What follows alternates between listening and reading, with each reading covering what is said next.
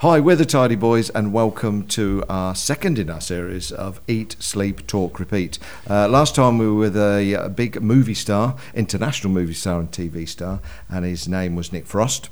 Um, and during that show, a few people were mentioned. We were talking about music, and uh, one name cropped up, and we thought, we've got to get him on. We've got to get him on. And his name is Kutski, and he's here with us. Hello. How are you? How's it going? Yeah, good. It's very well. Welcome to the show. I'm liking yeah. your little studio space you've got in here. Doing it's, it's relaxed, isn't it? It's making my you know spare bedroom that I'm doing Twitch streams on. It's making that feel very amateur hour now. I've, I feel a little bit inadequate. It's it's work in progress. To be fair, it's John. work in progress. Yeah, we we built this this afternoon. Um, for the people that are listening rather than watching, um, we've got a, a navy blue cloth. with some polystyrene tiles and some yellow cloth, and uh, it looks great on camera. But uh, in real life, if you if you look closely, it's a bit of a mess.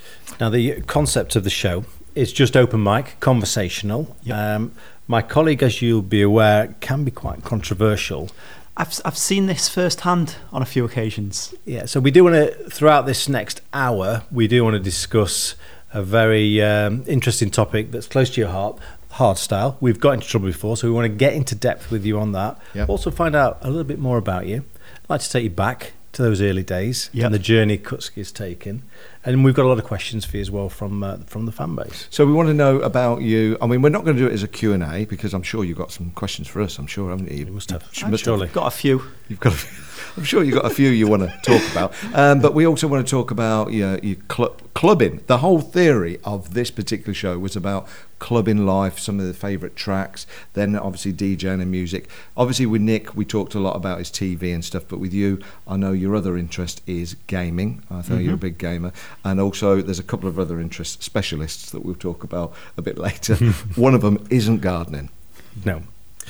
So, should we just start from the beginning a little bit? Should we get, should we get to know Kutski a little more? Why bit don't more? we let Kutski, John, as John, we're going to refer yes. to, why don't we let him briefly give us a potted history of born in 1982. I've done the mm-hmm. research, looked on Wikipedia. Chester. Yeah, it's not the press age. I thought you were going to give you know the one where we shave 10 years off, you know, because the baby face.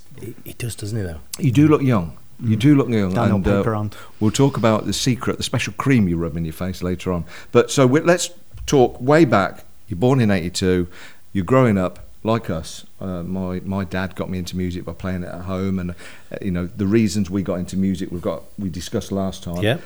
What got you into music from an early age, John? Yeah, I mean, it's like my dad was never really into music. My mum was, and I remember just like from like you know a proper young age, I was obsessed with a record player. You know, when you're kind of young, like you, and things are kind of you have irrational fears. Yeah. I remember the record player. I was fascinated by it but at the same time as you know the way like when you got the automatic ones where the, the arm would be going on its own and oh, be yeah. loading and doing all weird stuff and I'd kind of have nightmares about it. I still remember like it was turning on on its own and doing like strange things but this like weird fascination with it at the same time.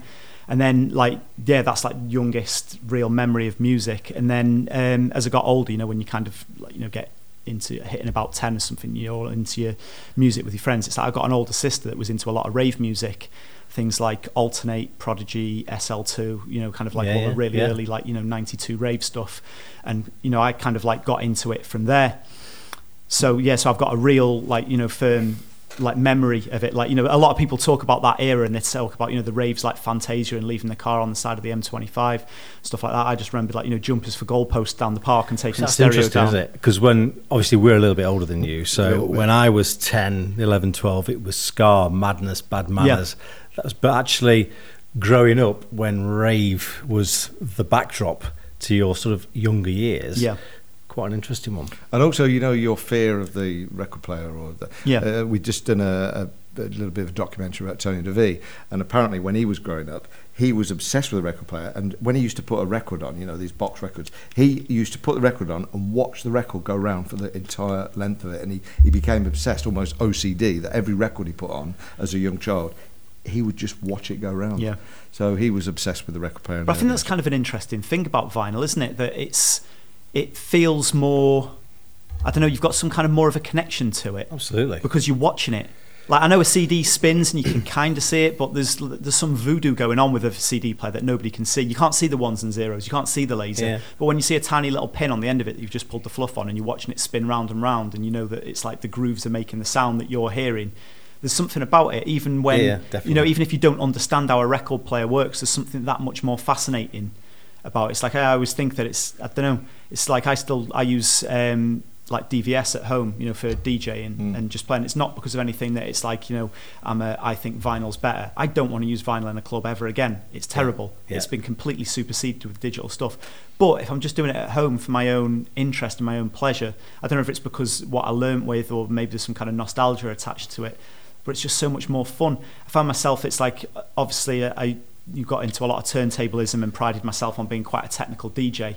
And then as things moved on, production was more important than DJ skills.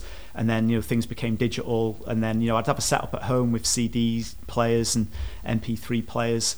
And I found that I never really practiced anymore. Never really went on the decks for fun. So we'll we'll come back to the turntable ism. Yeah. So back to being ten rave Yeah. It's the thing that's the backdrop to you growing up. So when did you make that transition into I want to start making music, playing music? At what age were you? It's kind of it's weird because then from there I got into a lot of different music as well. Like I loved like um, Nirvana, you know, during the grunge Yeah, yeah. explosion, and like you know, kind of Pearl Jam, Soundgarden, all of that type of stuff. So I got I've always had a really varied taste in music. I've never been a purist for anything. And then um, it was it would have been quite a few years later. I still always kept handing it, but when Prodigy went from Experience, one of the best albums ever, Jilted Generation, an amazing album, and then this a lot of people see as sacrilege, Fat of the Land Yeah. it was it was moving away from what I liked about the early rave stuff. You know, the kind of sampled loopy. It was turning into more like proper music, then rather than like rave Yes. music Yeah, yeah. at that point. And then it's like so I you know kind of got into all different stuff. You know, you've got different influences. You listen to different things, and then I think it was around 1996. One of my friends came around. He goes, "I've got you know." So through that thing, like when I said I was into bands, I was into stuff like you know Chemical Brothers and Orbital and stuff like that. You know, around 1995, that type of thing, but not so much like the more underground stuff. And then one of my friends brought around the first Bonkers album. And I just remember, like, as soon as I heard it, I was like, "Oh shit! This is exactly you know when you imagine when you Yeah. how old would I have been at the time? I would have been like 14. Mm. And it's like it's everything that I wanted in music that I didn't know that existed. But what was it? What was it you like about? hard- Obviously, it was hardcore, and that was probably the '95 era. Was I mean, hardcore's been popular, not popular, come back a few Yeah. times. What was it that you liked about it? Well, surely it was. Was it the energy and speed? Yeah, I mean, it was just like the only way that I can describe it is like you know when you're a kid and if you're just eating candy floss, you know, and it's just like it's just everything that you want, just the the fast pianos, the fast vocals, the energy of it. Yeah. It, like I said, that it was because I've never really heard hardcore before. That Right. because my trip from rave kind of went from you know Prodigy Altern-8 SL2 to Orbital, Chemical Brothers, Leftfield, so not that same direction. Whereas obviously it had splintered off in different ways where it had gone drum and bass, and then you know uh, the happy hardcore route of like you know things like I would say you know the SMD records Mm. that Slipmatt did. Yeah. Were like I say they're the first happy hardcore thing because that like you know evolved from the rave scene. The tempo went higher and it stuck on the happier vibe. Which and then, but that era I kind of missed because I wasn't buying records pre-internet at that age. Didn't really know know anything. No, because I'm a little bit older than you. um, we were making uh, uh, albums called "Hit the Decks" in uh, 1991 and Megabass. These were ma- these were the first sort of mashup house mixes.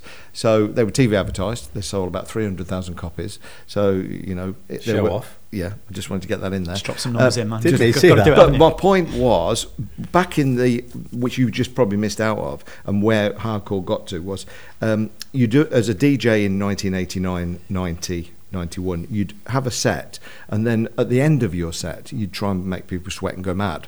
And so these tracks, the fast tracks that became hardcore and what we know and love, they started off not as novelty. Yeah, they were novelty tracks. They were produced with the intent. It's like Tony De Vit said to me that when he did Are You Ready, it was produced purely as a track that he could play at the end of his set to say, fuck off, I'm out of here, bang, leave you sweating. And it was produced. And from that one track came a genre of music, like Vicious Circle stuff that was Yeah. Hoover driven. So the same thing applies to hardcore. When in 91, 92, when we did this album, the last three tracks went up to that crazy tempo, and they were classed as, "Wow, did you hear the last track in that mix? It was mad. It was about Yeah. 170 BPM." So from there, people fell in love with that 107 BPM track. Say, "I'm going to make a track like that," and that's how the genre created. Uh, well, I believe Yeah. that's how it started, Yeah, and I, I think I should take a little bit of credit for that. Andy, I think you should. So you invented uh, No, hardcore. what- what I'm Is that Can what you're on saying? record? Ammo from the Tidy Boys No. invented happy hardcore. What I'm trying to say is because people say to me, "Oh, who invented Hard House? Who did that? Who did Well, that?" it's me. No, it wasn't me. But what I'm saying, that's how it starts. Somebody does a track that's experimentally a bit mad, and somebody else loves it and copies it, and then all of a sudden there's ten tracks like that, and all of a sudden there's a scene. So when you fell in love with it in 95, 96 and the Bonkers, it had come out the back of. uh, Of, of being novelty records that Yeah. became, and it's the same with Gabba. You know, I'm sure the first distorted kick drum in 1989 90 in Holland, somebody thought, well, that's a weird track. Why have they made that kick drum too loud and it too fast? And obviously, that's how scenes are created. Do you know the history of how that came about with the um, Marc Acardipane? Go on, you've got a better story than me, I think. So yeah, do you know Marc Acardipane? He went on to do Marshall Masters I- I stuff, and it's I like if know. you heard the tracks, you would know them. Yeah. Like you know, like the duh, duh, duh, duh, duh, duh, duh, duh. all of that sort of stuff came from like one guy, Right. And that was his more commercial stuff was uh, Marshall Masters, but his name's Marc Acardipane, and he did a track called Pill Driver, I think it Right. was, and that was it was literally just like a 909 kick drum fed through distortion delay units and it's kind of you know so it's literal all the way through. It's just dum dum dum dun dun dun dun. You know, it's just like you know just playing with it on the fly yeah. live, and it was like that was the track that people for so many years went back and just sampled one kick out that was of it. it, and that was the featured kick in the track. And a lot of people still use it in you know different layers of the the tracks and stuff. And so you're yeah. pinpointing that track as the first track of Gabba to my knowledge, but it's even like you know I see like um, it, it pops up every now and again because it's not a big track that nobody and many people know. But if you're really into the music, all of a sudden you'll just hear like a fill where he's twisting it, and then you'll like recognize, oh wow, that's that off this track, and Mm. you know there's just all the way through it. It was just like you know it's a sampler's paradise Yeah. with it. Um, but you know it, there was um, I can't remember it was some uh, really credible female techno DJ. I forget her name now. Um, and because I'm not huge on techno, but yeah, she was playing at a festival recently, and then it just kind of surfaced on the um, you know, kind of Facebook timeline as you're scrolling through, and she was playing it like pitched mm-hmm. down, so it was like way slower. Oh, right. Like you know, and that was like the first, like you know, we really refer to it as like you know, Gabba. It's more like that was like the first hardcore track Yeah. that you know, kind of. But what fascinates me, we'll, we'll go back in time in a minute because I, want to talk about your DMC days and the, Yeah. your first vinyl you bought. But while we're talking about Gabba, what fascinates me and upsets me a little bit, I'll be honest with you, John, is so many tracks that potentially, to the untrained ear, sound the same from Europe. So let's just say we've we've got a good idea. as a destroyed kick drum. We think the fast tempo works. Let's make five thousand tracks like that. Does you being in the scene? So I'm coming in from the door. I'm listening. Play me ten tracks. Am I going to think? I can't quite work out where the difference is because they are all using the same kick drum. Or are you going to say? Or to is he being naive about that? Or am I, I think naive? you're Educate being right. please. You you have a point from an outside perspective looking in, and the easiest way that I could explain, you know, there's like subtle differences. You know, when you're really into something, you can appreciate subtle differences. Mm. Yeah. But at the same time, you know, your kick drum is your momentum that's carrying you through the track. Mm. So you could say that you know if it's the same in every track, that all tracks sound the same. But you know the Alpha Juno synth, Mm. and you know the what the Mm. preset. Yeah, the, the, the Hoover. Yeah, the Yeah. Hoover. Yeah. That's my point. That Yeah, it's like you know I can all only hard. name- You know, you could say that hard house tracks were all just using that one preset over and over again. But then I would counterclaim that and say I don't think you can think of more than 32 that have got over in it that are, that are relevant. Whereas I think I can, I, I from what I've been listening to it for a long time, because don't forget, I had Gabba tracks in my hand and uh, in '91 thinking what's going on. I actually liked them in, in the early days because again they were like fresh and novel. But now in 2018, when I hear them, I think, is that the same kick drum? Yes, it is. Go on, John, And him. what what it is is I know Challenge that, him. I know there's subtleties, and Yeah. if you look at house, they're all using a expansion of the 909. Everybody's house music was built on the 808 and the 909, but like Baby Doc, he told me that when he created his sound, he used eight different 909s to create a unique kick drum for Baby Doc. Right Yeah. now, if I was producing Gabba, I'd say, don't waste your time on them eight kick drums. Use the one they've all been using for ages. It works. But the thing is, is it's the evolution of the kick drum. It's like I said that originally when it started off with the Marc Acardipane track and people were kind of sampling that, and then people would distort uh, 909, and that was an easy way to kind of get it. But then it's like if you've seen the process of like you know when they're making hardcore kicks now, and it's kind of like the like attention to detail of like you know using different synth patches, distortions, mm. guitar things, bouncing them to audio, editing them, and there is like there's a subtle thing. 'cause it's like I know we know it as soon as I started trying to produce it, and people are just like, oh, it's you know you just distort a 909, and that's like a hardstyle kick or a gabba kick, and it's like you try doing it, and then the difference between you playing a track that's got the energy in a club and hasn't got the energy in a club. Even So- though they so might sound yeah. the same, there's like this sonic level of detail. I think this is the point. You see, so you know hard house, hard trance, and as an A and R man, someone who's choosing tracks for our labels, you can just pick out the subtle differences, mm. differences of a good hard house track. The pioneer, the connoisseur of hard style hardcore, you will see the differences. Yeah. Whereas I mean, we won't. Yeah. It's like I understand it, but then I understand that like all dance music sounds the same to you know somebody that likes country and western music. it it's, does. it's just all "Nts, nts," hmm. you know everything. They'll, they'll hear EDM, they'll hear hard house from 15 years ago or today, and it's just it's all just sounds the same, and they're like it's got the same structure. You know, ima- imagine for a band like a drummer. You know that's you know trying to play in a funky hmm. Yeah. groove, and they're going well. That stuff, it's all just done, done, done, done. It's all just four four. Yeah, I think what it is is because I listen to other genres of music as well, trance and hard house and and hardcore drum and bass. All I've listened, obviously, being 53. There it's on record. Uh, being 53, I've had a wide variety of music. I think the thing with Gabba, stroke hardstyle, but not so much because it's got. A, I think the thing with Gabba that always got me wound up was no matter how you try to put them little nuances in, it's still a big distorted kick drum. It's ca- yeah. I, you just have to listen. I could play you some stuff now. It's like I was just listening Can't to a get new past track. it, John. Can't I was get just past it. listening to a track by Mad Dog, um, like a big guy in um, from Italy, and his productions are like you know among the best. And it's like, and I was like listening to it, and it's just the way that, and it was almost like it was another. You could tell it was that on that more of it than having big melodies and a big breakdown. It was more like a progressive, like the kick drum was changing throughout the track, and it just kept the energy up with the subtle differences.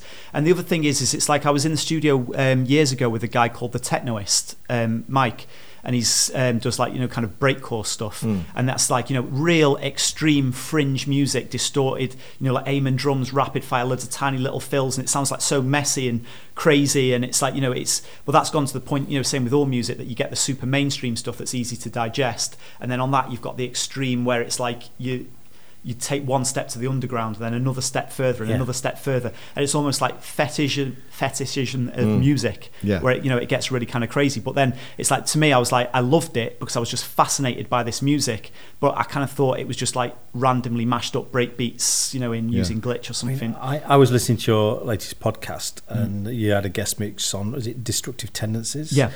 That's fast, 200 Yeah. beats a minute. Yeah. I mean, where are we on the spectrum there? Are we at this sort of. So with yeah, I mean that's like the upper limit with it. I mean it's just like what I was saying about the the Teknoist guys. Like when you know it's so noisy music and it's so fast that you tend to think there's no sense in it. Yeah. But then it's like when I was in the studio with the Teknoist, he was going. It's like a real like not like a dangerous game, but he goes. It's really important that you're playing with such fast tempos and such um, you know kind of extreme frequencies of distortion. He'd go through all his little sounds that he was making, and then he'd like um, you know like kind of like spike up a frequency and move through the frequency scale of some of a sound and find something that really hurt you. You know when you kind of go like, ah, and it catches that one frequency. It's like cool, that's one frequency. Duck it out, and then go through and do everything on that track subtractive EQing to take out the frequencies that make it fatiguing on the ear so that you can listen to it through a substantial amount of time without it becoming tiring on the ear as if you just listen to straight distorted sounds. Has he got OCD? Has he got? I'd imagine he has to be able to work and, and the level. other thing is, uh, after he spent all that time, you know, having a distorted kick drum that doesn't sound like other distorted kick drums by altering the frequencies, some idiot will play a 192k uh, shit MP3 through a bad sound system in a barn in Holland, and he feels like he's wasted his day.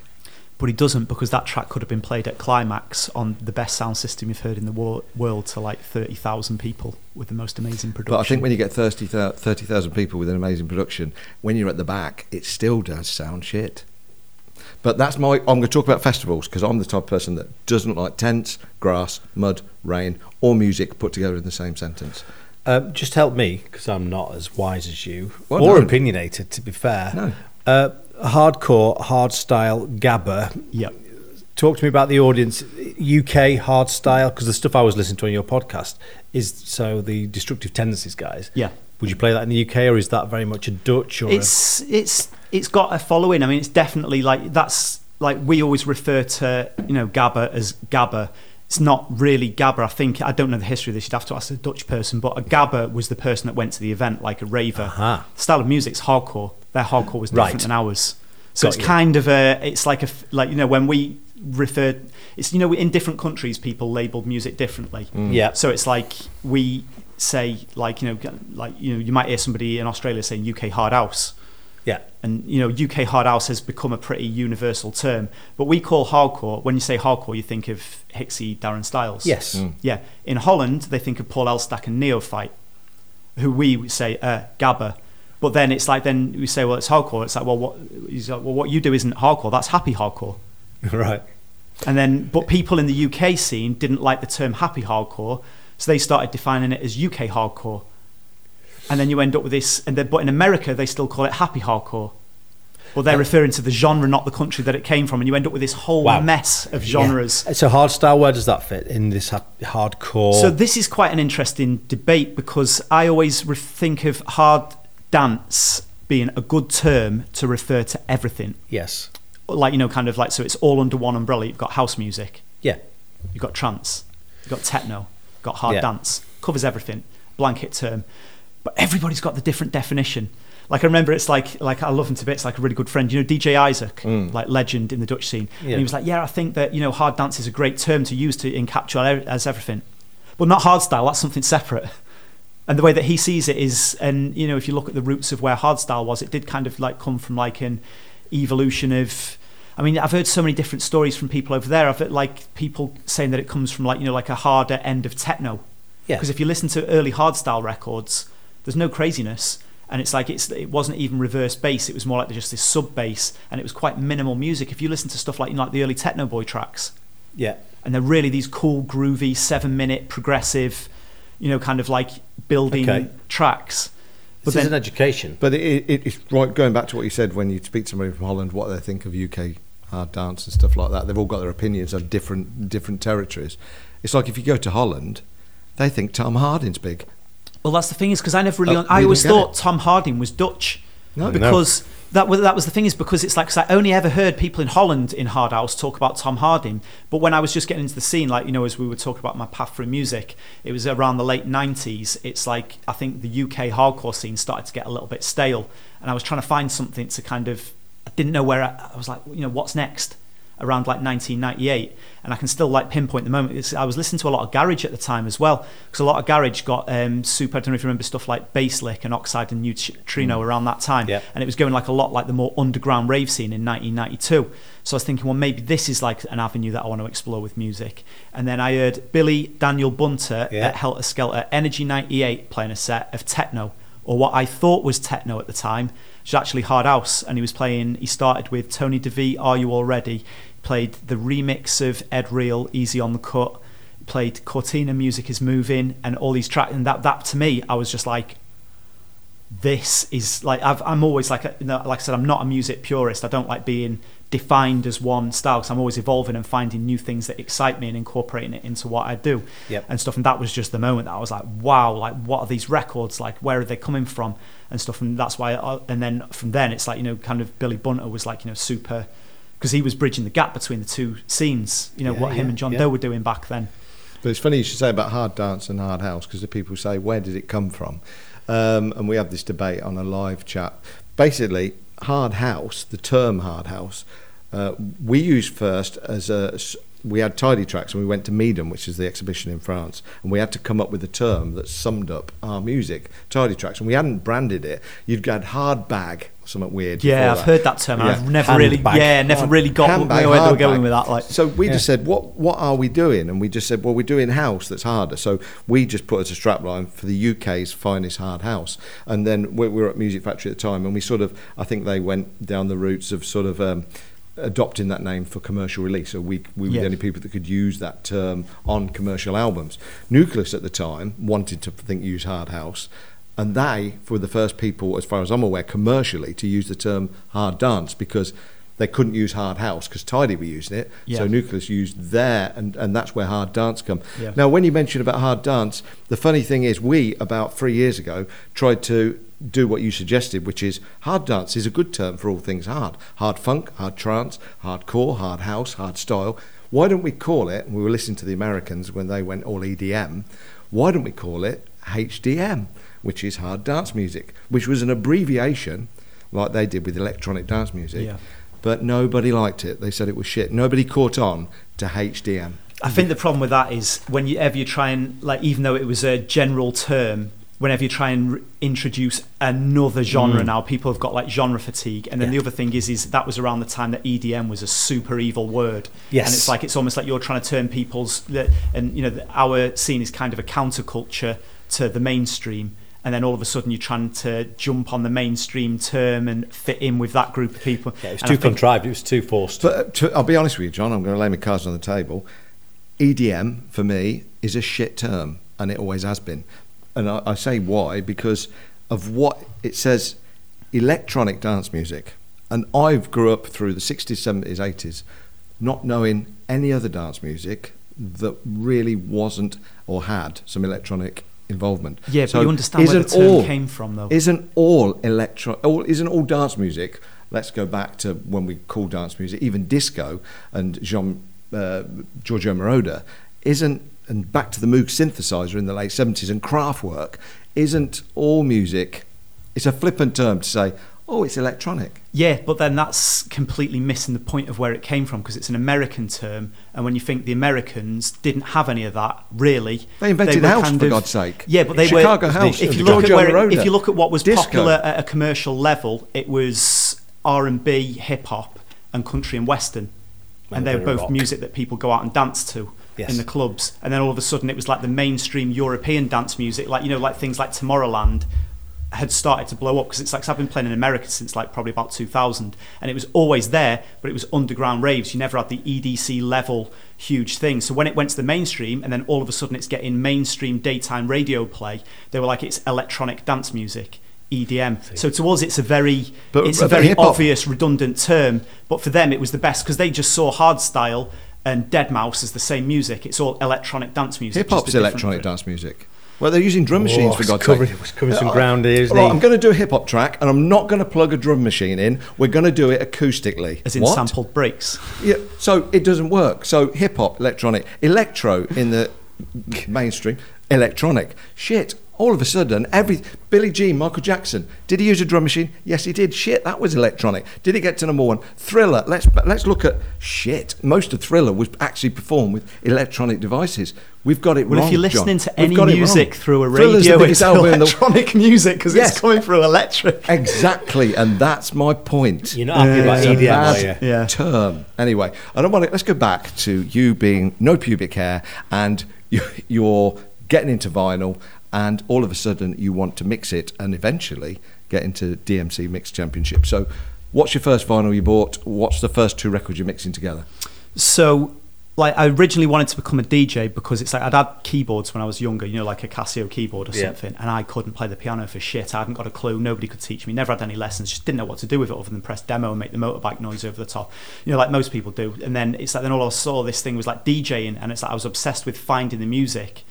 And then I'd be, you know, I'd listen to like Hixxy tapes. I didn't understand what was going on. I thought it was just some big thing that he'd made, like a 30 minute thing that he'd made on Yeah. one side of the tape. Then I'd start to hear them tracks in other ones, and then it's like then I understood that it was a DJ that was playing the records and fading one into the other. So I'm like, right, okay, DJ, this is what I want to do. Not like making music or playing music. I want to be a DJ. That's what, like, you know, kind of like it was with it. And then I did like Hixxy Mix on Bonkers One was like, you know, like I said, it was my first point. So I went and bought a Technics turntable. And when I say a Technics turntable, I don't mean a 1210. I mean a 30 pound Technics re- second-hand silver record player Belt driven. you know it, man, all the way. That was the way. No pitch control on it. Like you know, it was, it was Yeah. a record player, mm-hmm. and then but then that gave me the gateway to go to the record shop to buy the vinyls. Yep. Mm.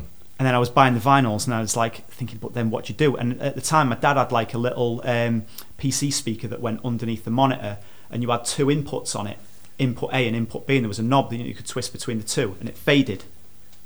So it was like, so I was like, this is like, this must be what people are using for mixing between it.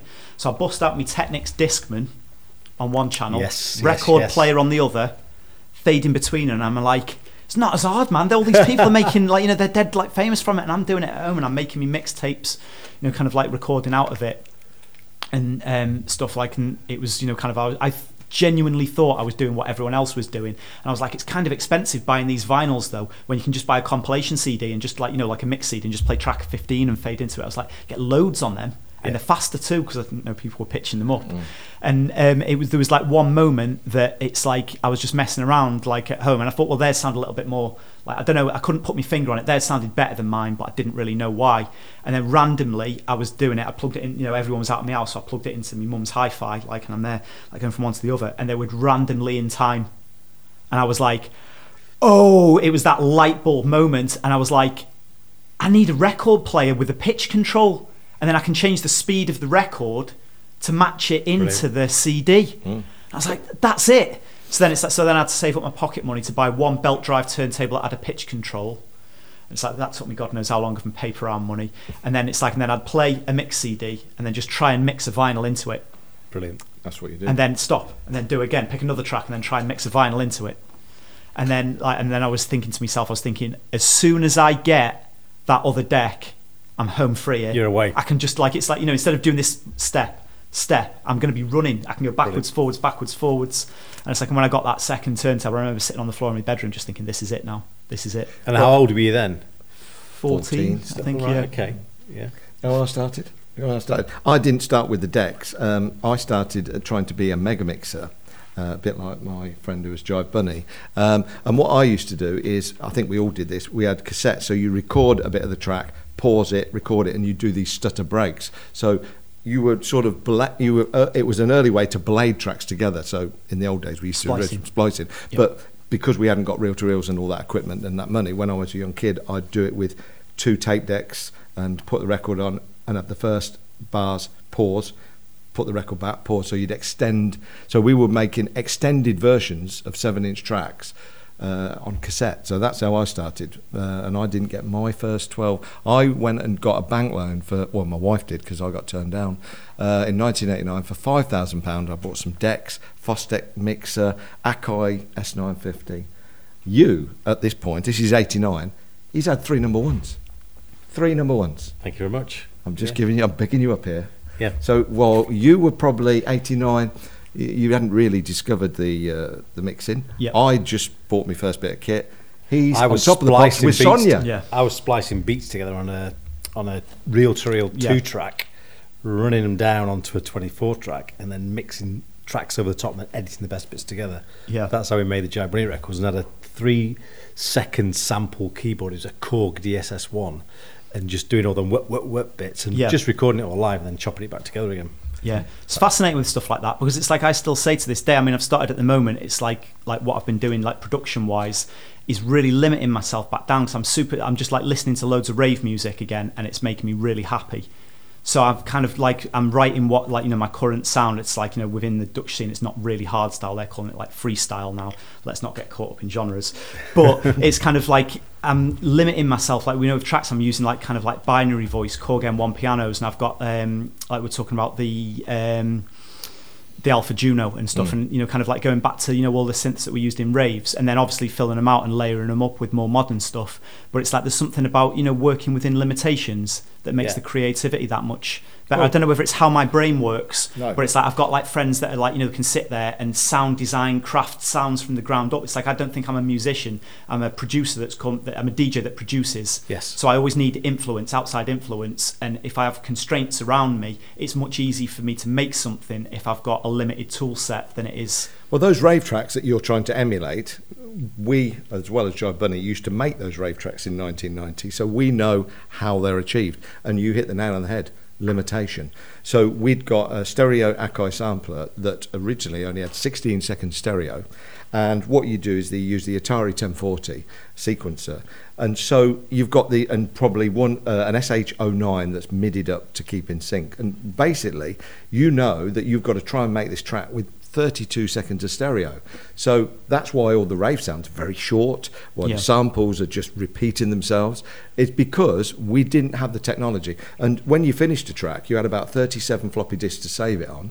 You had no total recall. So if it sounded crap when you got in the car, you had to live with it. So all these limitations made that sound what it is today. Now, you looking back, it's really interesting from us creating those tracks that you now probably listen to and try and probably, oh, I love the way that went. I guarantee you, the most most of the time, it went that way because it had to go that way, Yeah. or it was a mistake. yeah yeah happy accident with stuff i mean it's like I've, I've gone through a stage of just kind of like you know really trying to research back how people did stuff and why they did stuff and it was like you know like the classic prodigy stabs like you know like everybody in the place Mm. and it's like and i randomly found a thing that showed you know how you make that sound and it was like a really cheap just basically get any cheap synth guitar like electric guitar fuzzy distorted electric guitar and it showed there was like you know a certain chord that you play and then you add the note from the bottom at the top and then so you play like this really big chord play it in and then chop off the beginning so you get the hard attack on it and then that's it. And then, then as soon as you hear it you're like wow. Yeah. it's kind of like it's it's eerie and then I was like okay I'm going to try doing that. So I just went into Ableton and found the cheapest sounding guitar that I could do did it on that. And it sounded different than what it was because obviously it's not the same sample hmm. but it definitely had that sound to it Yeah. Oh, and yeah. it's just it's like well, it's that's how it fascinating works. With the Akai, I mean, we're talking very technically, right? People are. It's interesting stuff. It really is. What we used to do with the Akai, to get that sound, we'd put a, say, take an erasure track, you'd sample 32 seconds of it, you'd play a mad riff, and then what you'd do through the Akai, you'd scroll through microseconds of that erasure track. And then all of a sudden, there'd be one note that's a chord that have a mad sound, and it would sound like Artemesia bits and pieces. Yeah. Now, if you listen to Artemesia, that one note, it's just some mad record from Patrick Prinz past. He sampled a millisecond in a sampler, played it up the keyboard where you shouldn't because it sounds silly going up there. Yeah. Made a, a very childish riff, put a big kick drum behind it, and created a monster of an anthem. And like I said, it was because he didn't have much sample time, um, and that's the way it's done. A happy accident scrolling through another record, sampling a microsecond of a chord from a, an erasure track or something, and that's how it works. It's amazing. Before That- you to get too geeky, yeah, we are getting too geeky. If you've just tuned in, we're talking about Synth sounds. synth sounds. We're gonna we're gonna make it a little bit more light-hearted now, and we're gonna start to talk about your home life. And uh, I had a friend who said, "I love music. I had a uh, my mum and dad had a radio in every room." Awful statement, isn't it? it's a terrible statement. But we, we know you got into music when you were 14, and I want to. I'm trying to veer towards the disco mix club. So you've got your decks. You've you've started to mix them together. How on earth did you get to being in the world mixing championship? Within what age were you? You were only young, weren't you? When you I've got never been in the DMC no, no. right. You've never, I used to do a lot of DJ competitions and I was like obsessed Ah. with it yeah you've never entered. You're thinking of the other No, guy. no, no, aren't you? Swift. No, no. You're thinking no, of Cutmaster Swift. No, no, I'm not. I'm Doctor. I you were adamant that Yeah. Kutski. You said to me he won somebody the World Mixing Championship. No, he's, listen. wait, he's looking at you going, "What are you I'm thinking talking to myself about?" I'm just thinking if I run with this I could no, get some yeah. serious. No, listen, I'm holding your arm. Uh, you know, listen. Somebody told me this, and I, I, I tell you who told me. I think it was somebody at DMC. Remember Guy Garrett? Yeah, Yeah. He was. He used to work for us. He said to me on a on a night out, you know, Kutski, because we'd sign your track Nightmare Man. yeah Right. We'll talk the about first that. hard style track We'll, we'll talk about that in a minute. He said, you know, your Kutski Nightmare. He was in the Disco Mix Championship, and it's always stable. All right, so let's let's backtrack. So, you didn't. So can you just clear we it up? can yeah I didn't but we can actually tie that in that it's like a lot of people always ask me where the name Kutski came from and so I was like always obsessed with you know kind of like the whole DMC culture of DJing Yep. just to stitch that into how that came from hardcore it's like I heard like Hixxy scratching in sets and for me it was like the mixing was like playing rhythm guitar scratching was like the solo and Yeah. I was like that, you know, and bearing in mind that I know when you're in a club, it doesn't have the same impact. It's different, but I'm no exposure to the dance music scene. I'm just listening to someone doing something cool over the top of the record, thinking, wow. Then I saw DJ Sy start scratching and stuff, and I'm like, wow, you know, like it's getting, you know, like nobody's better than Sy. Sy and DJ Hype, the drum and bass DJ, Yeah. no one's better than these guys. Turned on MTV one day and saw the DMC Championship, and I'm like, oh shit, somebody's taking it to the next level here. And then so then I got obsessed with um, DMC, which really started my love for hip hop. Then you know because it's like then I started Yeah. to understand the records that they were using Yeah. and what they were doing and why they were doing what they were doing. And um, around that time, it's like you know I'm still DJ John, the most imaginative name. You know when I'm John. yeah when I'm like I like that. And When- were you playing as DJ John? no, this is pre-playing. this is like when I'm like Oh, 14, and I'm making mixtapes, and, and yeah, and so then I'm, um, so I'm, you know, kind of like, like that, DJ John. See, now it's kind of got like a bit of a ring to it, hasn't it? But I remember back then, I remember a guy in the record shop saying, "Going, you need to change your name, man." oh, you were putting yourself out there. I'm well, I was just John. giving, it to a guy in the record shop, and he's like, "Yeah, cool, cool mix, man, but you need to spend more time on your DJ skills, less time on the artwork for it, and change your DJ name." So yeah, Advice. v- valid advice, I guess. Um, so yeah, so it's kind of at that point, you know, I'm really heavily influenced by people like you know Mixmaster Mike from the Beastie Boys. Yeah. Yeah. And uh, and everyone had names like that, and a guy called Cutmaster Swift, Ah, see, here's the problem. Go Here's ahead. the problem. Carry on. the carry UK on. the UK DMC champion in 1989. Yeah, well, Chad Yeah. Jackson did it in '86, and uh, yeah, yeah, I and then think it he was, was. at, yeah, it it was a few years after yeah. that, like and that. Yeah, Cash Money '88, I think. Yeah. Um, yeah. So then it's like Cutmaster Swift. So I called myself Cutmaster J, J for John, and of course See what you did Cutmaster, there? With a K because I wanted it to look different, so it wasn't too close to it. So I was writing Cutmaster J, which is possibly the worst DJ name that you could have had. That's what's going on, all the stuff. So then I'm like, you know, getting to the point there where I'm starting to play in a local bar in Chester that I'd like. It was like open DJ night. Thursday night, nobody was in. Let all the scally DJs come down. They'll bring their mates. Get Yeah. a busy bar. And it's like, and I was playing. There was a guy that was like running club events in Chester, and he was like, "You're really good, actually. Um, I might book you for one of my events. What's your DJ name?" And I'm like, "Yeah, it's Cutmaster J." And he's like, "Okay, cool. This is in the days of you know the old Nokia phones Yeah. when you couldn't fit Cutmaster J in there." So then he just goes, "Oh, I'll put Kutski." He goes, "Oh, Kutski," you know, because that's what fit Beautiful. then he then I played his like you know bar club thing whatever played in there and it was the first time my name had ever been on a flyer and he put Kutski because that was what was saved in his phone and I'm thinking this could be the only time that I ever get to play outside of my bedroom so I'm going to have to adapt it I'm going to have to move on the fly so I'm so from then on I'm Kutski I love that story. And James Deacon, I'm looking at some of the questions that we're going to go through on social media. James Deacon was, why is he called Kutski? So you've answered that. I actually, uh, Nick Frost on the last show, I texted him to say and said, we've got Kutski on the show. Have you got a question for him? And he came back with a terrible, terrible question. And I'm going to read it to you because I don't think it's funny. Uh, he's a funny man, isn't he? Uh, but I think this was a poor question. And you've probably heard it a million times before. Have you ever cut a ski? No I wouldn't even know where to begin Terrible question, isn't it? It is, Nick, uh, and I apologise for that. Have you ever cut a ski? But I think it's. I, I feel like I should make a story about it now like like elaborate a little Yeah, I bit think but you I've should. got nothing I think you You should see, we DJ are- John. See, with regards to DJ names, our DJ name came about in a similar way because we were the untidy DJs. We were not the tidy boys. When we started playing, it was Madders at Sundissential that christened us the tidy boys. He would say the tidy boys are here, and that stuck rather than the untidy DJs. Yeah, we uh, and looking back, untidy DJs. I think Tidy a good Boys is a better name. But do you think with things like that though, it's almost like you know, like when fighters have nicknames, and it's like the cardinal sin that you can't give yourself a name. This is true. Yeah, I mean, I used to be called Donkey at school. Um, I think that could have worked. Yeah, DJ Don- DJ Donkey. but that was only in later life when you know in the showers. B, uh, BK, who usually is funny and intelligent, he's got a shit question. Uh, we know he can cut, but can he ski? Now that's terrible. Can you imagine me skiing? I don't know if it's like it comes across well, but it's like I'm kind of that uncoordinated, gangly, not quite right. safe on his feet type person. If I ski, uh, I'm definitely going to get a broken arm. I'm imagining you're a skateboarder though, with the hip hop. No. No.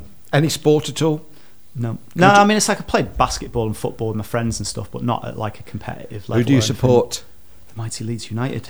Oh, Same. there we Good go. man. And he's top from- of the table. He, has got a Liverpoolian accent. Why Leeds United if you live over that way? Dad's side of the family's from Leeds. Good So I'd have been I'd have been punished as a small child if I didn't follow See, suit. Wow. Yeah, I forgot you're a Leeds fan. Yeah. That's cheered you up, isn't it? Oh, it's Yeah. pick me up. We'll be talking more offline. Are you going up this season? And that's Absolutely. Yeah. Is it this this season? Big I think game on. Friday. Big game on Friday. Where are you in the Sheffield, league? Sheffield Wednesday away. We're You're at top, top? of the table, Amadeus. Oh. Top of the We'd be, table. we'd be have, we'd be able to have a little bit more of a confident conversation if this was last week. But yeah, yeah. I'm going to just say, again, because I'm old, when I was uh, in 1973, I was a Leeds United fan and I've got all the kit and I supported them right up until 76 when Liverpool became successful and I supported them. I always supported the team that was at the top of the league. But you do as a child, didn't you? Uh, I didn't so- I'd have been beaten. So, the name Kutski, we lovely got that. story. Yep. First lovely gig. story, DJ John. How did it go from there? Uh, from there, it was yeah, it was a case of just um, sending out prom. I mean, all I was doing is I was going to the record shop every week, and I was picking up the flyers. I was calling the numbers on the back of the flyers and going, "Can I send you a demo tape?" sending demo tapes, and then deep, then like it, this was around like you know kind of like ninety eight to ninety nine, Yeah. and that was around then that the whole DJ culture was exploding. So there's a lot more opportunities then at that point, and this is when it's like you know with hardcore I've been sending them to you know calling up the back of Helter Skelter. Not obviously now we know- what we know about the industry. They don't go wow this kid's really good at mixing. Let's book him for Helter Skelter. It's not how the scene works unfortunately. But um, around that time I was really getting into hard house, and hard house was kind of like exploding around that time as well, wasn't it? Yeah. And um, and there was a lot more kind of like opportunities that I was finding with that, and um, so and there was a lot of DJ competitions that were starting because more people were aspiring DJs, and I won two competitions. One was the Elevate competition in North Wales. I don't know if you remember the club Elevate at Bangor Yeah, yeah, I do, yeah. University. Yeah, so I won the competition there, played the main event that they did in Bangor, and then as that went well, I got a residency from there. And then from there, I was like the resident at Elevate, so I was picking up bookings along the North Welsh coast. And at the same time, I won the Four Clubbers DJ competition. Number four clubbers. I do remember, yeah. And then that led to me winning a set at base on a Wednesday night, which then turned into a monthly residency as well, which then led to me getting a lot of bookings in the um, kind of like Leeds, you know, Wakefield area. Sheffield and stuff like that. So that was really where I kind of like you know started actually DJing when I was like you know playing out a lot. Would have been in the early two thousands, like you know in along the, which was a, it, I think that was what taught me how to adapt as a DJ because I was always like I didn't want the obvious stuff because I'd heard it so many times. I wanted to hear the B side, the interesting side of the record that you'd heard a thousand times. Yes. But then it's kind of like when you were playing in North Wales, it was way underground there. You know, it's like, you know, kind of it was the likes of Mark EG and M Zone were doing the circuit, you know, that kind of like more underground mm. sound, like European hard trance, where you could get away with playing the darker B side and people would be, you know, more hypnotic and visit. Then you come to Leeds and you had to play more the bigger hits, the A side, the party, the hands up, because it was a much more Yeah. like, you know, kind of like more of a mainstream scene over here a cleaner scene it was more like a university crowd scene over there whereas in north wales it was more of an underground like you know Yep. lower scene, like you know, kind of there. So it kind of I was wanting to play the same sort of style that I played, but I'd have to adapt it between the two different Yeah. places that I was playing. Do you think you became really successful after I signed your Nightmare track? I always think that's such a funny track with it because a lot of people see hard style and hard house as being these like you have to be enemies and build it up. And mm. partly that might have been because of a little video on YouTube. Well, let's. Shall we talk about hard? Well, your your track Nightmare Man. Yeah. Actually, I didn't see it so much as a hardstyle track because I think hardstyle, in my opinion, we, previously to that track, we'd had stuff like ripped out by Guyver and um, stuff that had got massive kick drums, almost Scot Project Yeah. style. Um, and, and if you talk to Alex Kidd, he was inspired by the sound of Tidy Two and that sort of big Guyver, big uh, European. What we call, yeah, like shock, uh, Yeah. you know, Big room- lick. big you room know, the lick, Yeah. big drum, and the kick drum was like throbbing the hell out of it. And I think um, UK hard house really was inspired by that, the likes of that, and therefore we got to where we are probably now through us being influenced by the big European kick and theatre of the big room, and then it just went, let's make it a bit faster. Let's make it a little bit more distorted. You know, it evolved. Yeah. And, and, and I strongly believe, and we can have this debate, that there was a point where hard style and hard house were very close, like brother Absolutely, and sister. absolutely. But then, like all things, it, it it gets fragmented to the point it becomes its own own Yeah. scene. And I think that's where we're at. I mean, it's like I think because you know, obviously yourselves, you know, like around the 2000 thing, the hard house sound was really big in Holland as well, Mm. and stuff like it was. You know, it was really big hard house out there, like we were saying about you know the likes of Tom Harding and stuff like that out there. But um, yeah, it's just kind of like a lot of DJs like Zany say that they listen to a lot of early hard house. But then the thing is, when you listen to what we did with Happy Hardcore, when we were all like happy breakbeat pianos dancing on clouds and rainbows and stuff, and then the Dutch had that that went super commercial, and then also splintered off where they've always had a rougher, harder sound of dance music than we have. Yep. So it's almost like what happened to Dutch hardcore from the happy hardcore sound. It's kind of like hard style in a way is the hardcoreification. It's the Dutchification of that sound. Mm.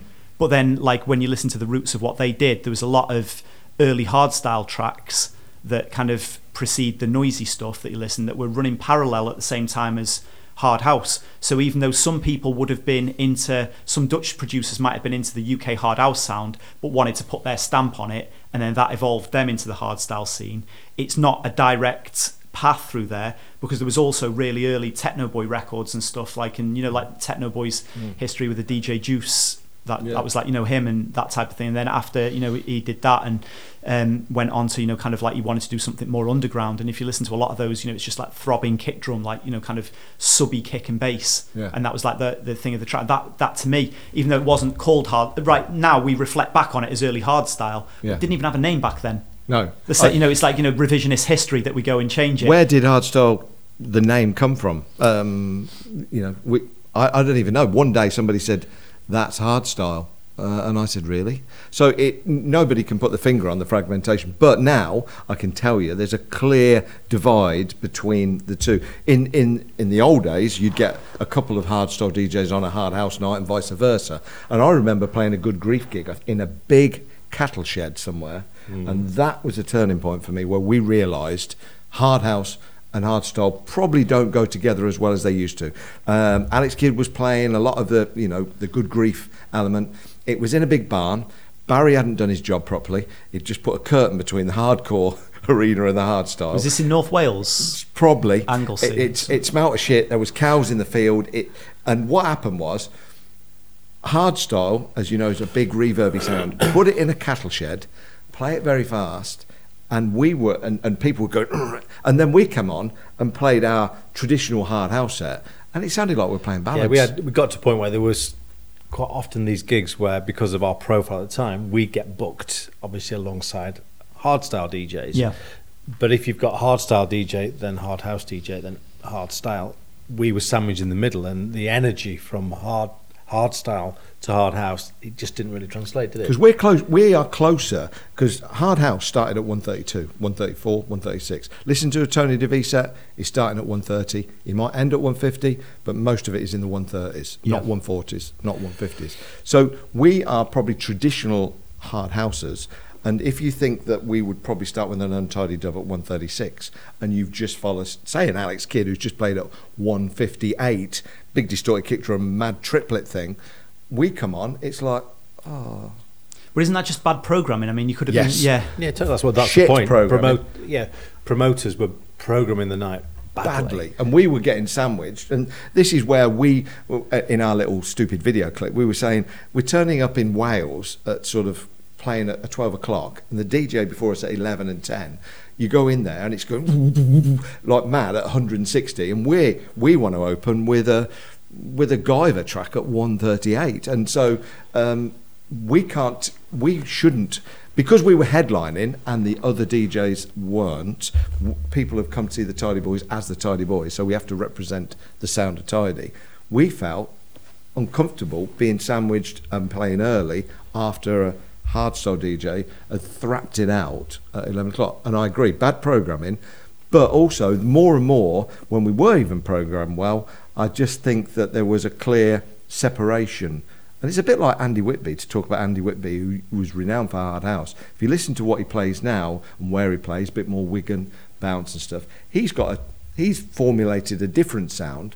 You know what Andy plays, the the hard sound. It is very different to say a BK track or a, a tin rib track. There's a massive difference now between the sounds. They used to be together, yeah but now they feel like they're different genres. But that's the thing is, it's like you know, if you look at, um, I mean, it's like like I was like one of my best friends is Jordan Suckley, who's like you know a trance DJ. Used to be hard house. Yeah, and this is the thing that we kind of like look at it that it's like that he plays at Frantic in London more than I do now, even though I'm traditionally the hard DJ and Frantic's traditionally a hard night and Jordan's a trance DJ. DJ. But if you listen to the music at Frantic and you listen to what I play and what Jordan plays, that's way more suited to it because I've evolved in one way. I've taken one path. Jordan's taken his Yeah. path and stuff, and you know, and things like you know when you look at like we were saying before that happy hardcore and drum and bass used to go hand in hand. They were always together. In the ni- 95, 96, you'd have a rave, and it'd always be drum and bass in one room, hardcore in the other. And it's like, and you never really get that anymore. And then it went through a stage of hard house and hardcore being together because they really worked together. You know, as the music's and the sound, as hard house got faster and more intense, Yeah.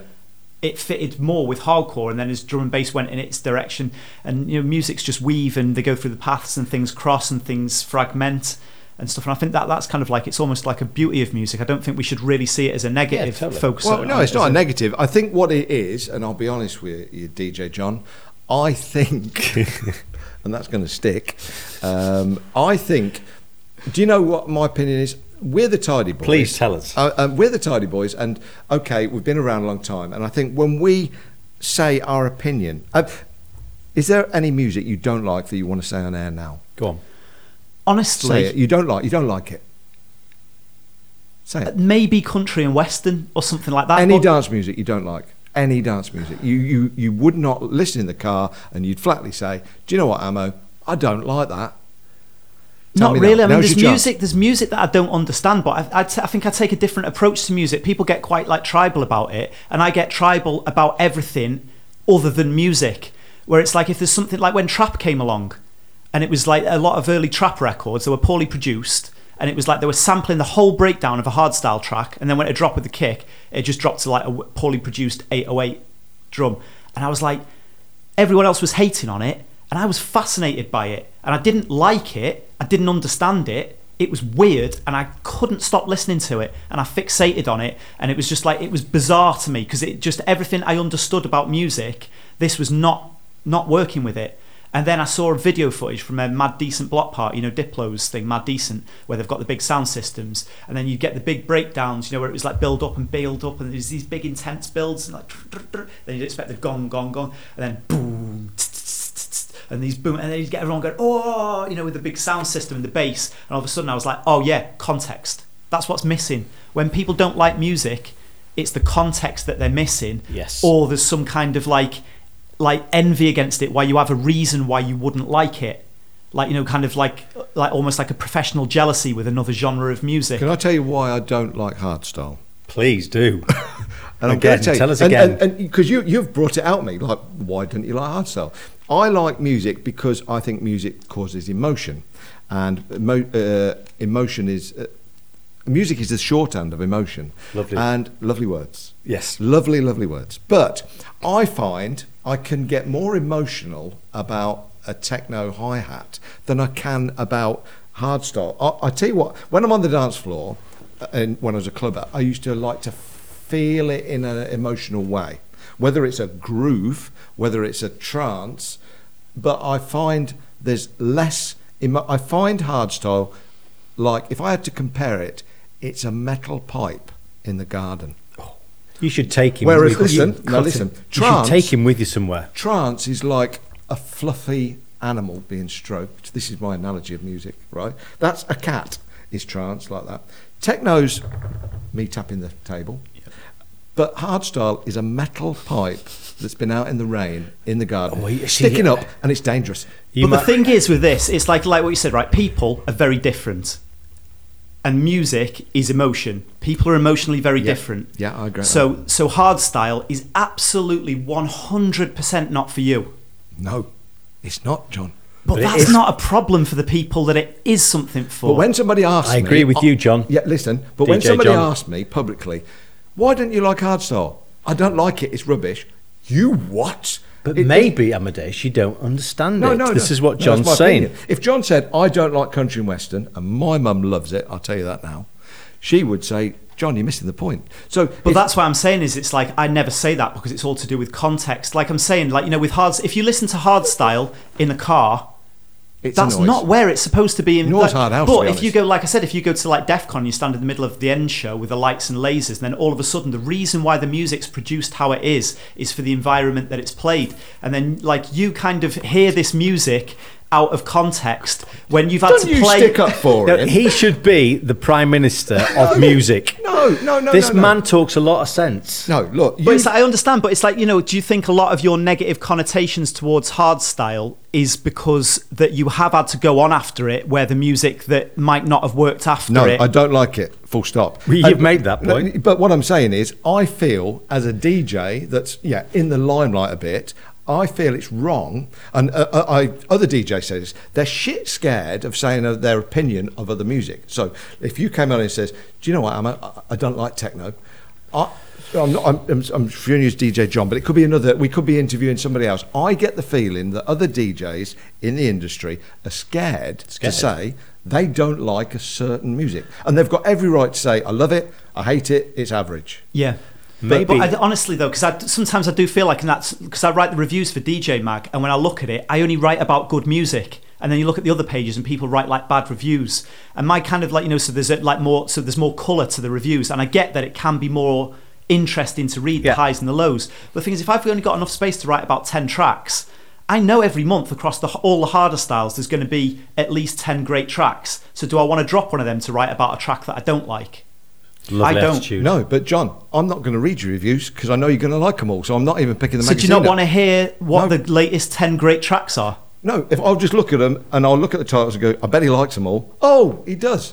But that's not the purpose of it. That's though. it. You're wasting your time. Why don't you just cut your day out and say, track one, good. Track two, very good. Track three, even better. That's Why why. That's would why you he- score reviews. Why would he review a track that no one's going to like? It's shit. He might it's not well- even the fact that it's good like recommendations. No, avoid this track at all costs. As a, in the old days, if you bought some unused tunes, you were sort of guaranteed of getting a good track. Yeah, but- now, if I if there was a bad track come unused No. tunes, like Red Jerry signed a track that's a de- dud, But his job is to recommend to you the tracks you should go out and buy and he's listen. He's a critique. imagine he's that. a critique yeah, but this of is the thing: is like if I got given ten tracks to review, then I would review them evenly. Hmm. But it's my job to go and find ten tracks. Now, the tenth track on the list by some producer that's worked really hard on this track, and I think it's a great track. Do I cut him off and not give him the exposure to make a point out of making an example out of somebody that's probably worked equally as hard on the track, but it's not quite there, or there's like a problem with it? Is it worth publicly shaming, taking that opportunity to publicly shame somebody or to publicly praise somebody? So, if there was only nine tracks come through next week, because there was a bit of a bit of a drought on the old scene, you got only got nine. Three of them are a bit wank. I and you've got to put not ten. There's guys on the phone. We want ten, John. We want ten. Yeah. Are you going to say, well, I'm going to put them three wank ones in and say they're not very good, they're underproduced and could do better, or are Yeah. you just going to? That's exactly what I would do. so you're getting too many tracks sent to you. That's what saying. well, th- dance music is like infinitely disposable now, and there's that's what I'm saying is, yeah, that's why we've lost so- a lot of passion for it because, and we're going to go on to this. Somebody said to me the other day, "Why is there no anthems anymore?" And I said, because in the old days, when you re- dance music came out, there was only 23 releases a week, and you had a Record Mirror dance chart, and you saw, and they were all labelled under dance music chart. There wasn't many people producing them. You had to have a lot of money to have a studio, so not everybody was making on a laptop. So music was not there wasn't much dance music about. On an average week in 1993, there was probably 20 new releases in the dance industry. Now there's 20 just gone by now. Yeah. So the problem we've got is how can we whittle through 2,000 bits of shit to find the anthem? it kind of it I think we've had this conversation before about it because I, I believe like I don't know whether it's like just me trying to have like too much of an optimistic view with it but what you're saying about you know being able to play like you know kind of a track all the time and it's like people didn't have overexposure to it so they didn't get burnt out on it too quick. These are all like super valid points and then there's the whole vinyl culture that went with it that gave and there was a path to be able for an anthem to rise to be that super big track. Mm. And them opportunities have gone now just because of how things have evolved and that's sad but we've also got all these like wonderful great tools like youtube. You can build an anthem before it's even been played in a club now. And things like you know like i think like the, a good example for it was uh, you won't know this but um, randy zombie Mm. which was a huge hardstyle tune probably two years ago. And then it kept getting played and it got to the point that it almost got overplayed within the hardstyle scene and people you know kind of like moved on and, and randy wrote other great tracks. And then it had another resurgence where other people in other scenes started to get onto it. And i haven't seen a track be re because in the digital world you don't need to sub-license or re-release music anymore because everybody's got access to it wherever it is that was originally on I can't remember if it was Scantraxx or A2 or, uh, or no it would have been if it was Randy it might have been on um, their own label that they do um, Rough State. And yeah it's been re-licensed and re-released on Spinnin'. And now all the EDM guys are playing it. Ben Nicky's playing it in front of 10,000 people at all these big mainstream shows. And that is an anthem as much as anything was an anthem back in the day. But but it still- just came from a different avenue. But an anthem, in my opinion, of dance music should be first consumed when you're in the studio. You're making a track for the middle of the dance floor. You've you're zoned in. I want this to sound great in a club, and that is where an anthem should be broken. Now, if I'm travelling to Morrison's to have my lunch and I've got my headphones on and I hear that track as a YouTube or a, a SoundCloud, and I play it 15 times on the way back from Morrison's, a I'm bored of it by the time I get back, and I don't think it's the right place for you to fall in love with a track, walk into Morrison's when the poor producer spent all that time to make it, you to fall in love with it in the middle of the dance floor, probably on drugs. But this is a completely different era that we live in now. Like this isn't just music. This is all media. This is TV. This is YouTube. Everything's this like super high, fast turnover in out. It's one not as good, John. The next It's thing. not as good, It's John. different. a good way of saying shit.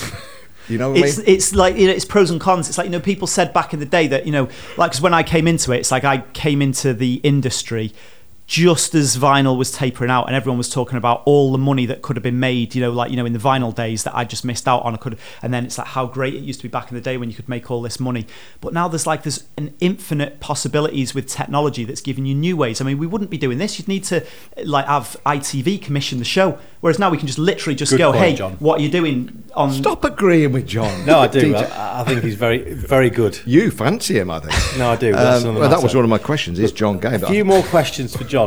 Just let's let's stop your rant for one minute. No, but with the well answered, by the way. You should be I on thi- question time. I think it's just different. It's just like you know, you can. It's there's things now that aren't as good as how they are before, and there's things now that are much much better than they were before. And it depends which one you want to look at. But if I went to a restaurant and had a soup starter and I, I ate it and my face went all like that and, and I didn't want to offend anybody in the room, I wouldn't say that soup's awful. I'd say, mm, that's different.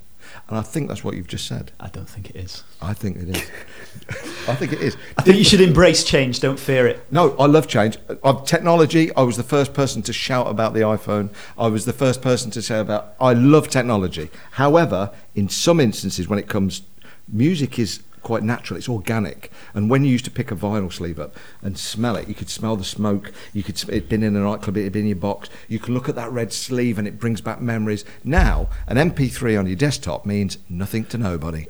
You've got to look forward to Amadeus. You've got to look forward and embrace this new era. Come on, I know you're 53, but let's move I'm forward. just saying, I just think that we, I agree with DJ John. There's a lot of good things that come out of technology, but I think we've lost Right, a lot of stuff. you find some more questions. Right, you talk to Do about- you Oh, I love you, still? Would you still play a hard house set, or are you just now com- exclusively playing? I mean, I think Your- like obviously you know because it's like I used to play a lot with you guys like in the early days when it's like Yeah. said before there was this fragmentation between um, like hard style and hard house. I used to play a lot, and I like to think still that I'm still kind of like the one of the hard style guys that's still kind of accepted Absolutely. within like not as being a thing. But you know when I used to play like you know at clubs in Leeds, it's like I was like like I was playing Tidy Records and along with like Uberdruck Records. Yeah. And stuff, and it's like so. I never, I never, I was never that hard house purist. You were, and that's why I enjoyed your sets at the Weekenders because you brought such a different dynamic. You would drop some hip hop in a breakdown. You would Yeah. play some hardstyle. You would play some classic hard house, which is great.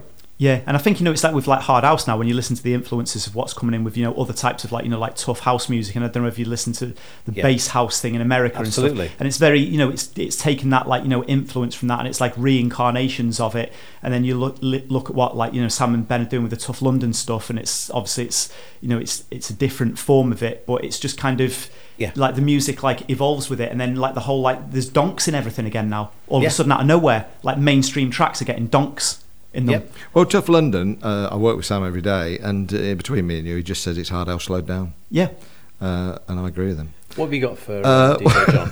I'll, I'll avoid the uh, sexuality one because I don't think it's fair. But uh, just to clarify, me and Andy are both straight.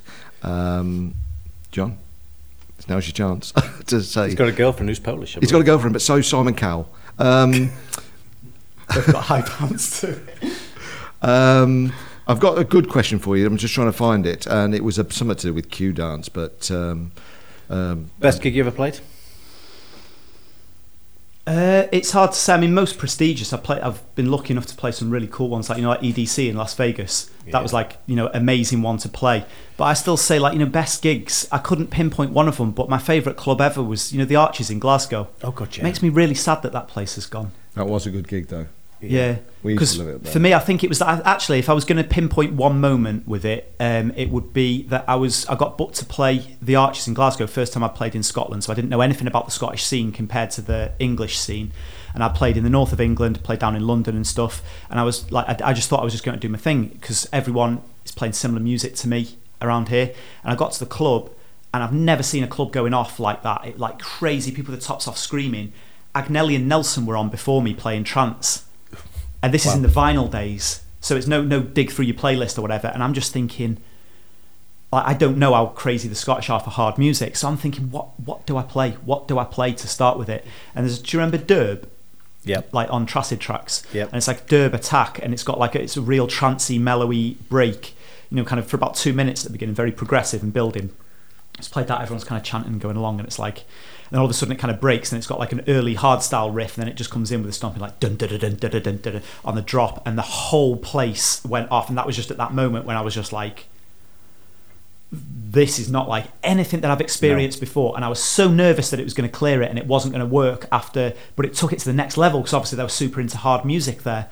And it's, you know, you can play the biggest crowds and say I played to, you know, 50,000 people the other night and, you know, and then get, you know, get the Instagram selfie with all the people and, you know, it looks great and stuff like that. But I don't think anything's going to beat that, like, that underground Yes. you know, you- you were looking at your drink and it kept rippling because sweat was dripping from the roof and landing in it.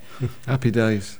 I miss it. I really do miss it. It's I've got some quick club- quick fire questions from the uh, audience uh, because I've only just looked at the time. We need two shows with with. Uh, But I was just thinking we could talk all night. yeah, so we, we're going to have to have some uh, quick fire. We need to talk about Radio One. Yeah, I've got a question here. Only two questions about Radio One. One is uh, you used to do the hard hardest track of Yeah. the. Uh, in the history of man, uh, which was your favourite hardest track of all time? Was there one particular one?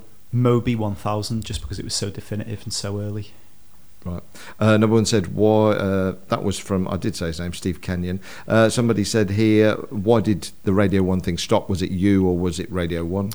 A combination of both, really. I mean, by the end of it, I'd set up the Keeping the Rave Alive show because I wanted to be able to like brand it and you know and run with it. Whereas with the BBC thing, they kind of owned it, but at the same time, is it's like you know they were. You, you see the pattern with people like Fabio and Grooverider got moved closer and closer to the door before they got the axe. So it's like as soon as I started to see that pattern happening, it was like okay, time to set up on my own. And and, and the other thing is, I genuinely think that it's like digital media is like you know kind of you don't need to have a whole production house behind you anymore. So it's kind of a mutual. Radio's Yeah. dead. Um, that's what you tried to say. Um, Natalie Walker, reverse bass or raw style? Is there such a thing Yeah. as raw style? Yeah, just goes to show how I touch you. That's like the biggest thing in Europe at the moment. But yeah, uh, yeah. I thought for me, you said earlier on that you hate pigeonhole in different Yeah. categories. Yeah. All right, just to clarify. yeah, Re- reverse bass. I'm going to go with. So, do you like Reverse bass. Yep. You see, we not are, raw style? What, what's raw style? It's well, a really it's a new aggressive, thing that just dark, came up hard last week. underground hard style. Yeah, you see, we, Yeah. we're retired. We're old. Basically, you know how you describe hard style. That it wasn't like that when you were listening to it. Now it is. Right. So, We need to raw style is make more of a note. noise Must than listen hard to style. Some raw style. It's a huge metal pole in your garden now. It's like you know, it's it's like a Rusty. rusty, climbing frame at this. Uh, Chris Trips Jared said, Kutski, what's your favourite video game of all time? Mm. Difficult one. You probably got a couple. Let's go quick. Golden Axe. Golden Axe. Uh, just Go on, you've got one. Um, are you playing Fortnite? No, See, my son, who's 15, you know, on there with his mates. Don't I'm, understand. t- I'm too old now. just I can't runs do around the dances. field dressed as a, a rabbit, killing stuff. Don't understand it. Uh, what, what's what's it called? Fortnite. Fortnite. What Fortnite? Yeah. I don't know. Um, can Kutski do a, a dedicated show to the history of UK hard house like he did the UK hard dance specials years ago? It'd be an interesting thing to do. That was. Uh, I think you guys From, would be uh, more Rachel- qualified to do it than me, though. Rachel well, Ham. we've got an idea on that, and so uh, there is so much quality hard house when you dig right back. We've played a few vinyl sets recently, and when you go back into the box and you find all that real good quality early Dutch and, and UK Yeah. hard house, you're all, you're, re, you're almost reborn with it again. Yeah. So there's a show idea we've got, which is back in the box kind of idea. And that's why, you know, you said you'd never play vinyl again. I think the advantage of playing vinyl again is rediscovering the B-side, rediscovering the EP and that third track that was a bit weird. And when you get, when we have to play a, a, a vinyl set, we get more excited because it is not looking, scrolling through a USB in alphabetical order. It's all of a sudden, oh, do you remember that? And you, there is a lot more magic from.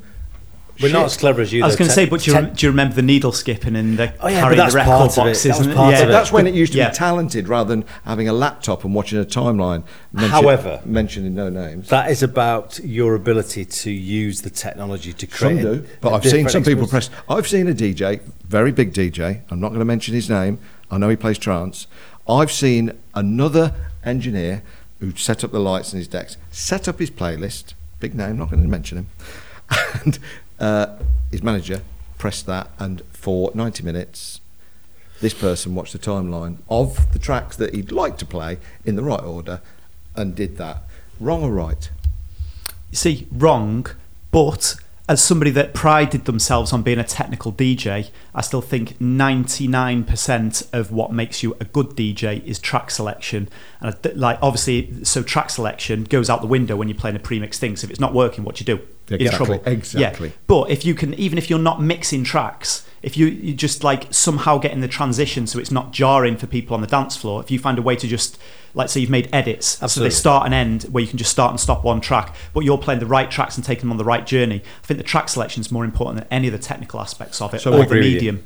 So what you're saying is anybody who puts together a good Spotify playlist can be a DJ. That's exactly what I'm saying. Right. To be fair. So anybody can be a DJ, which is good and bad because obviously you get the But then the come- thing is, is it's reading the dance floor and playing the right That- tracks at the right is- time and that's what we do. discovering But music. that's whether what you're a do. mobile DJ or a club DJ, it's the right track at the right Yeah. time with the right audience. Yeah. Creating the night, building the night.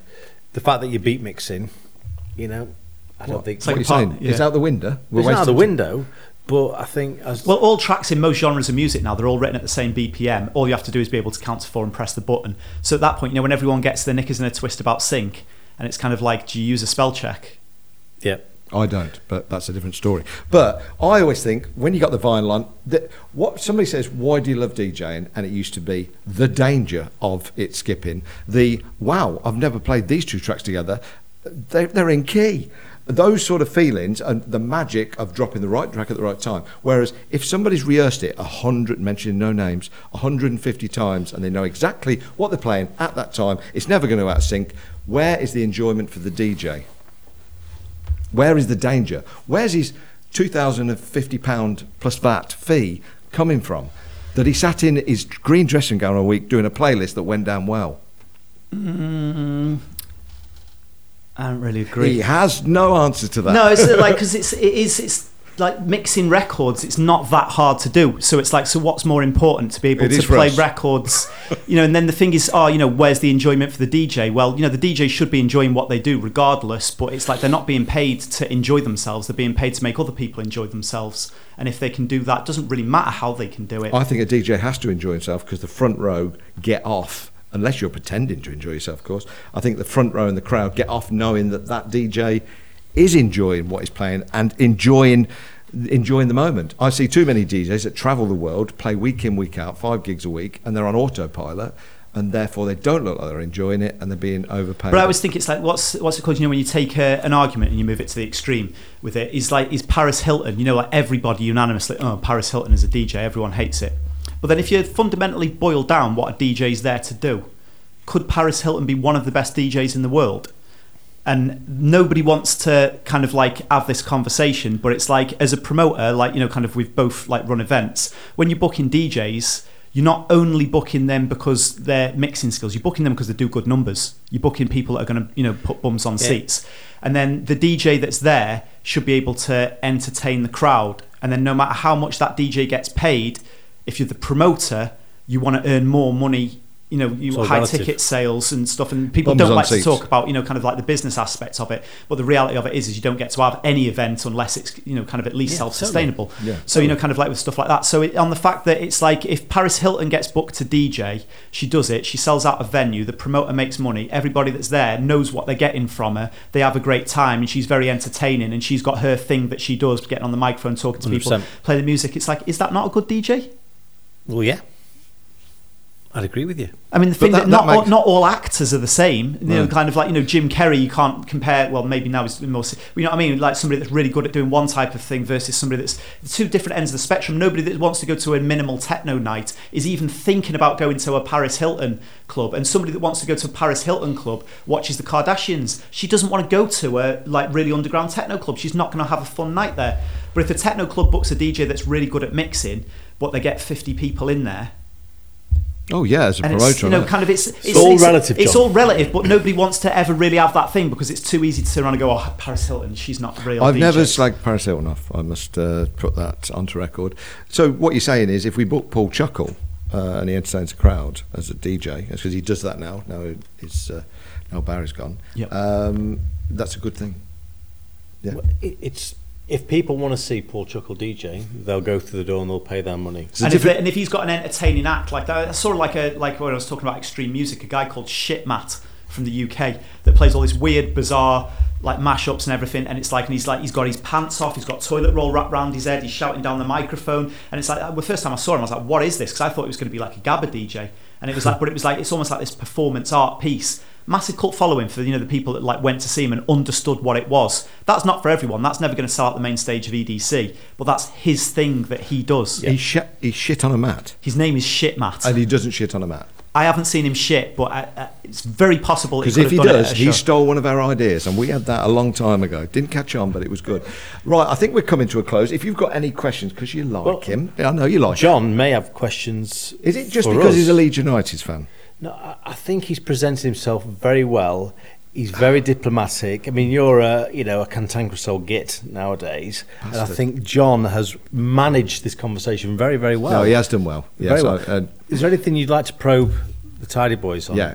John. I mean, Challenges, if Like, you Okay, this last is the minute thing. It's like you know, kind of like we do like joke about and play both sides of the coin very well. But it's kind of like I know that it's like you're like that things used to be better in aspects previously, but at the same time, is you're doing things like this, which is super forward thinking. Hmm. So like, where do you feel about like how the industry is going and how it's moving forward? You know, like there's it's all social media now, social media driven. You know, if your social media skills are better than your production skills. That will get you further in the game now. I think that's pretty much undeniable. It and is. you know, and, and it's kind of like you can complain about these things or you can, can kind of adapt to keep your values and also play the game to a certain extent. Well, I'd like to think that we. Sorry, Andy. I like to think that we played the social media game before social media because the, we had Tidy TV in 2001. We were doing this before social media. But I agree. I heard a story about. Uh, is it Don Diablo? Uh, is it a, a The house guy, yeah. Yeah. Yep. He now, when he turns up to gigs, he has a drone above him filming him getting out of the car going to the gig, just so he can get a nice edit for Instagram. That is that too far. But then it goes back to your argument. Well, if Don Diablo's doing some great Instagrams, he's bringing the crowd in. He's doing nothing See, wrong. I think it's good. It's interesting. Yeah. It's cool to look at. Like you know, it doesn't mean everyone has to do it. And then the, you know the purest people, there's there's there's enough out there for everybody and stuff. But it's like you know, I think that you guys have, or like you said, you know, with the tidy TV stuff and you know, and the weekenders and everything that you've done. It's you know, with the record label, you know, kind of like you know, back in the '90s and that, it was always like. A, a- you know, as much as you kind of joke about, oh, it was better back then, you've always had your finger on the pulse Mm. with things like this that you're doing. So it's kind of like I'd just rather than, you know, obviously like you You'd like to be me I, more want, I would forward-thinking. like you to be positive and tell us why all this sort of stuff is great rather a than being positive negative person. about Yeah. the That's why I yeah. like what this man's No, saying. uh, just Yeah. to finish on that, other about the positivity, I think life, if it's all yellow and bright and positive, there's something wrong with you. And if there's something, I disagree with you. No, listen, completely, it- completely disagree If you're you. all black and grey, there's something wrong with you. But if you're a colourful palette, a mixture of yellow, red, blue, black, then I think you're a rounded person. And I think anybody who gets up every day smiling and thinking life's great, it's wrong. You should have shit days. Yep. You should be depressed, happy. You should have all these emotions. So false positivity on the internet is my biggest bug. You know, people that get up and say, "I'm loving it today. Look at me meal. I can't wait to go to bed. Life's great, brilliant." But that's a different thing. yeah, How but- people Yeah. communicate their beautiful lives on on social media is a complete. But that, thing. that annoys me because I know really that's Yeah. probably a lie. But what I'm saying is, going back to the argument, I think life is colourful, like a good set, and it should be variety. So tomorrow, if you get up with a bad headache and you feel pissed off, say it. Don't be. Don't say I'm still happy. Don't try and grin through. Where do we get to this? How do we get to? Yeah, but I mean, just- like, yeah, I mean, just like think because I think social media is like an interesting thing. But if I woke up with a bad headache that was terrible and I felt like shit, but also my track's doing really well on Beatport, which one do I tweet about? That's my point with it. Exactly like, that Do you know what I'd say? My track's doing brilliant on Beatport. It's a shame I've got a fucking headache. That's what I do, and Yeah. it's a mixture Yeah. of That's just both. That, Yeah. But I, I am I am light and shade. Yeah. Whereas some people are bright yellow. But the only thing I'll go back to, I'm forward thinking. I love technology. Uh, Tidy Tracks had a, a website and a so, uh, social media in 1996 before anybody else. We have broke new ground. But the one thing that I'll never be changed on is a nice piece of vinyl in the hand beats an MP3 on the desktop. And what a lovely way to end the show. I think what John's saying is we're innovators, yes. We Yep. were. So look forward, be positive, and keep innovating. and keep innovating. Oh. And that's, to be fair, where we're heading with things like this. And we've got our lovely idea with the Tidy Boys Big Night In. Yeah. doing things differently. To be honest, I didn't get much sleep last night. and I'm in a bit of bad mood. John, we thank you for coming in. No, thanks for having me. It's been great fun. That's been uh, a very good debate. I think we need John back because there is a lot to talk about. And uh, there could be a series, yeah. Yep. but this man is knowledgeable. He knows his shit, doesn't he? I think uh, the Tidy Boys and DJ John could be a new series. Yeah. I like it. But thank you for travelling all the way. No, thanks. Thanks for having me coming in. It's like, yeah, I listen to a lot of podcasts all the time. You know, in the car when I'm driving and stuff. And it's like when you know you were telling me about what you were doing with this show. It's like I've thought for ages that it's like it, you know I like listening to people talk about the things that interest Yes. me, and it's And there- it's there's- interesting. There's plenty of music shows Yeah. to listen to. You've got great Yeah. music. There's loads of music. So we thought there was a gap in the market to just thrash through talking about music. Yeah. And maybe you should, as I've done, listen to Keep the Rave Alive, the latest version, Yeah. and just get your head around some of this I hard will. style. Next time we meet, I'll be going, yes, I love raw things. Raw style. Raw style. Raw Love it. Style. No more no more rusty pipes in the garden. No, that's brilliant. Rusty Pipe could be a new sound, a new scene. Right. Well, who's going to be our next guest? We don't know. Thank you for joining us, John. It could be a film star. It could be a big international DJ. Could be your brother. Could be. But uh, we'll be back next time for more uh, Eat, Sleep, Talk, Repeat. What's that? Subscribe. Oh, uh, I've just been told by the bloke behind the camera if you don't subscribe, you're going to get your leg chopped off. Yes, please subscribe to the podcast. Thank All you. the best. Please do. Thanks. Bye bye.